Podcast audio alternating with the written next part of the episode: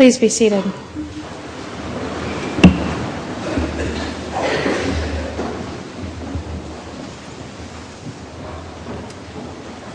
I've taken a new step in gardening recently. I'm entering new territory.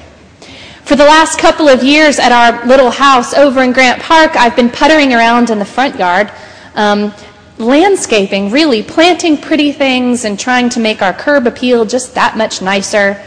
Little flowers and doing a lot of trial and error, figuring out what works. I'm not much of a gardener. I have no history in these things, but I'm learning little by little.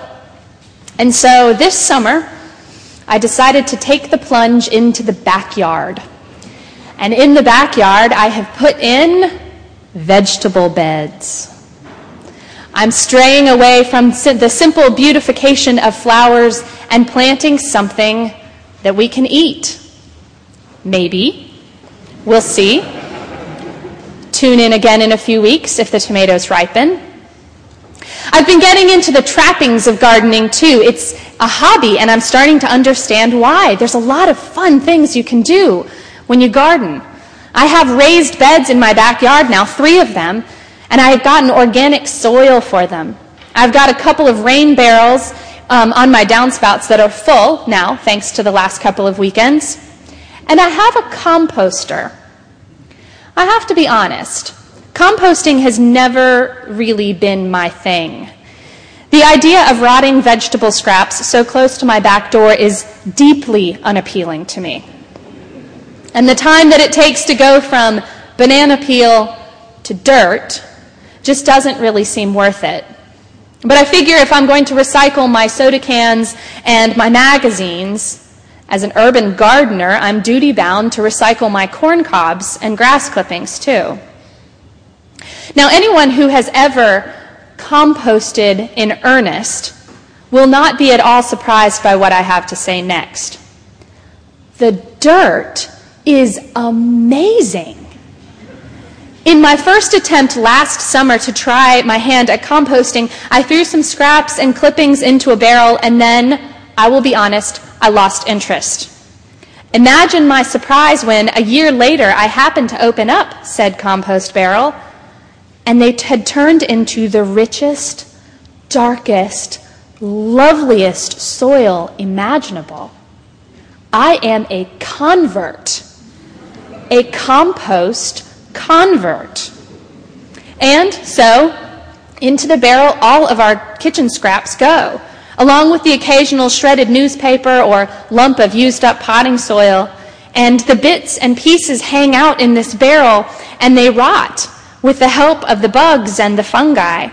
And I can't wait to use it on next year's beds. I can't wait to see what it turns into. As my thumb is getting greener by the day, it's no wonder that I was delighted to read this Sunday's gospel selection. What delightful timing, says this nascent gardener.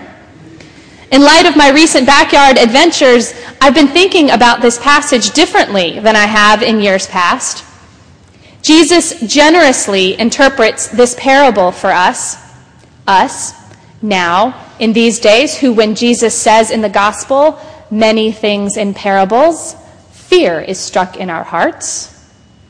A rarity, these interpretations. In the gospels, where these esoteric parables sometimes leave us desperate grasping at theological straws, trying to figure out what this metaphor means. But not so in this one. Jesus gives us meaning.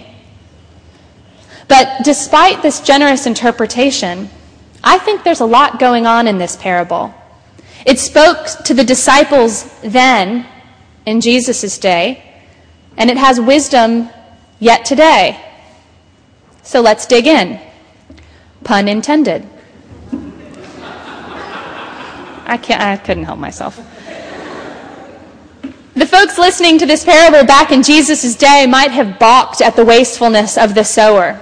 Seed, you have to remember, is precious, and to scatter it about so haphazardly does not speak to good stewardship. But this is no regular farmer. This, after all, is God.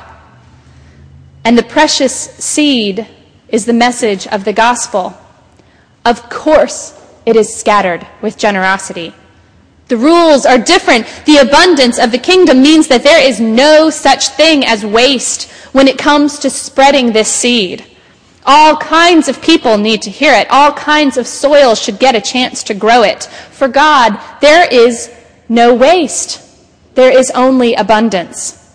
And so God, our own sower, sows the seeds of the gospel with the same sort of generosity and wild abandon that God does most everything in our lives.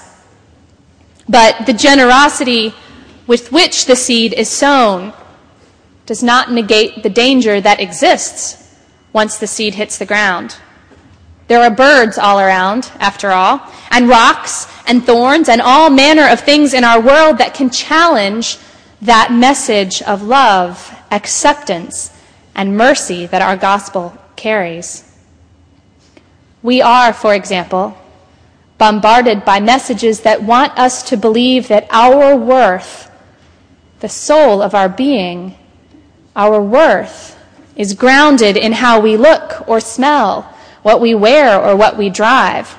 These birds get in the way of the true message of the gospel, and that seed, that tender little seed, never gets planted. We are fooled into thinking, into putting our faith in things that we can see, things that we can touch, things tangible and corruptible, rather than those things of ultimate worth integrity, hope, mercy. These, the rocks, keep us from setting deep roots in Christ, in the faith that will sustain us when we need it most, when the hot sun beats down and we think we just can't stand it. We're belittled by a society that tells us that we will never be good enough. We'll never be a good enough parent or a good enough child, a good boss, a good employee, or simply a good person. These thorns choke the life out of us. They make us limp. They make us forget that we are everything, everything God created us to be. We are beloved. But, my friends, we have an advantage, you and I do. Regardless of where you are in your journey, how gobbled up you're feeling, how choked out, how rootless, regardless of the state of your soul this morning, we have an advantage. We're here. For some reason, we are here this morning to hear this gospel, to hear this message. The fact that we are here and we are listening means that the gospel is taking root. Even if you are here for the first time this morning, or if you're just here for the first time since Christmas, you're here and you're listening. You at least listen to the gospel. You're listening. Jesus says, Listen, all you who have ears. Listen. You're listening. The little seed of God's story has sprouted in you. Tend to it. Fertilize it. Spread compost around it if you have some. Love it and share it, and it will bear fruit more than you can ever imagine. Even the blackest thumbed gardener among us can help this particular heirloom variety grow. Sometimes tending the little gospel seedling in our souls is all we can handle in a day or a week or a decade. But sometimes we can do more. We are, in fact, called by the gospel to do more. In that same spirit of wild abandon, of abundance, and of bottomless love, the same spirit of spreading the gospel with generosity, we God's hands and feet the, here on earth. We should be working toward preparing the soul, the soil, preparing the soil where these little seeds can sprout. We are created in the image of a great creator, one who plants and tends and loves us into being. In that image, we are called to do the same. We are those duty bound to prepare the soil. We are the ones who should be with our hoes breaking up the rocky ground and spreading it over with rich compost and mulch. We are the ones who should be raising the bird netting to protect the little plants, plucking out the thorny weeds. And we tenders of the soil will be amazed, amazed at what happens when we work toward turning what looks like nothing into something. We will be astounded at what happens when we decide to take the time to prepare the world beginning with the people around us, for the good news that is God in Christ, we will be astounded. We are preparing the way for the Word of God. We are. We are making sure that the seed falling to the ground, no matter where it falls, will have a chance to survive, to thrive. That the people of God will grow and know themselves forgiven, loved, and free just as we do. And soon, the little bit that we have to offer, just scraps, just our time and our energy, will turn into the rich, dark fertilizer that will grow the gospel in someone else. Go forth and grow. Amen.